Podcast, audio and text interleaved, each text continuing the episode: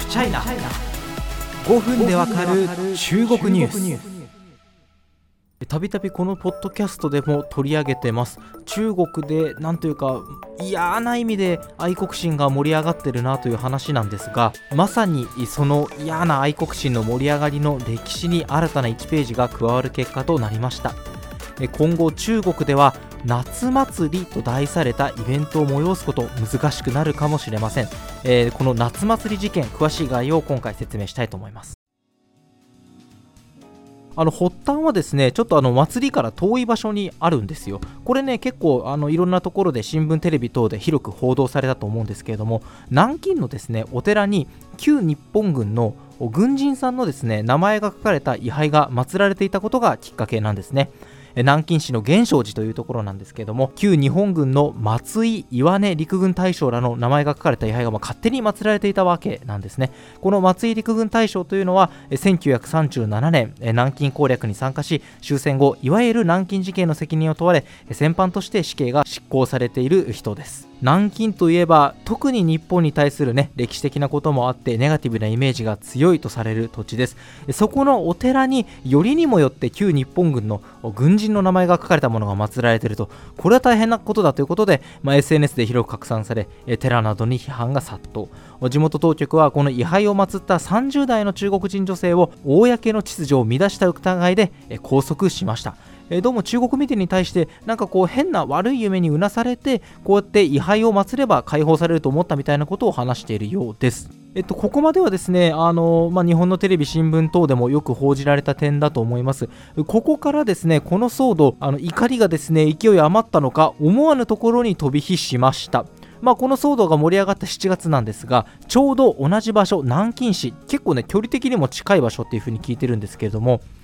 7月17日にアニメやコスプレをテーマにしたイベントが開催される予定だったんですね。これが中止となりました。まあ、主催者はですね、天候のため、皆様の安全を守るためですよ、みたいな風にですね、リリースを出してるんですけれども、これはまた別の理由があると言われてまして、このイベントのタイトルが日本を想起する夏祭り、中国語でシャルリジーだったんですね。そのことで、おい、南京でこんななんか日本を思い起こさせるような、しかも祭りだぞみたいなことで批判が相次いでいました。これを皮切りにですね、ネットではもう夏祭り狩りとでも言いましょうかね、夏祭りと名前の付くイベントをですね、どんどんどんどん糾弾する流れが生まれてきました。中にはですね、こんな夏祭りと呼ばれるイベントを開催するなんて、日本による文化侵略だなどとする言説が現れました。さらに極めつけは、このネットでここも夏祭りやるぞみたいな場所がどんどんどんどん上がっていくわけですけどそこをこう点と点で結んでいくとですね日本列島の形になるこれは偶然ですか？みたいなものまで現れましたどう考えてももう陰謀論ですよねはい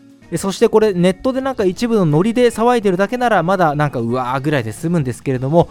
そうもいきませんでした中国メディアによるとこの夏祭りと題されたイベント次々と中止となっていくんですね例えば雲南省のテーマパークはえー、夏祭りイベントを中止にして主催者を出入り禁止にしました。テーマパーク側のリリース読みましたけども、私たちは普通のアニメイベントだと聞いてたんですよ。我々は愛国的なパークです。なんていう風に書いてます。他にも山東省曹操市で、え、開催されるはずだったアニメイベントも取りやめになりました、え、中国メディアによると主催者の人声明を出して名称がふさわしくなかったなどと陳謝したといいます他にもですね、まあ、いろんなところ、お前のところ夏祭りやるぞみたいなですね、通報を受けて、厚生省ではですね、まあ、市政府が、えー、夏祭り関連イベントを調査するなんて出来事があって、まさに、えー、夏祭り狩りの様相を呈してます。そもそもなんで夏祭りが狙われたんでしょうか？基本的に大きな原因が2つあると思ってます。まず1つは場所とタイミングが悪かった。おそらくこの南京市のお寺にこの旧日本軍の軍人の位牌が祀られていたという一件がなければ南京であっても夏祭りイベント普通に開かれていて何の問題もなく終わったのではないかと。いうふうに想像しますしかしすぐそばでそして時期的にも重なるような感じで中国の人のですね、まあ、愛国心を刺激するような出来事が起こってしまって比較的容易に飛び火してしまったということもう一つはですね、これもあの取材先の方からですね、ご指摘いただいて、次回もっと詳しく説明しますけれども、祭りという漢字が少し良くなかったという説があります。あのね、日本で言うと祭りというとですね、まあ、あの、出店が出てこう櫓の周りでみんな踊って、まあ、フェスティバルっていう感じのイメージだと思うんですけど中国語の祭りあの G って読むんですけどもこれですね、まあ、あの先祖の方とかあるいはまあ霊とかをですね祀るっていうそういう意味を持つ言葉なんですね。なのでちょっと中国では日本が何か別のものを祀ろうとしてるぞということで南京市のお寺の一件と結びつけられてしまった可能性はあります、まあ、その証拠というか傍証でもないんですけれども、まあ、中国のですねいわゆる愛国系インフルエンサーがですね今回の件についてこう people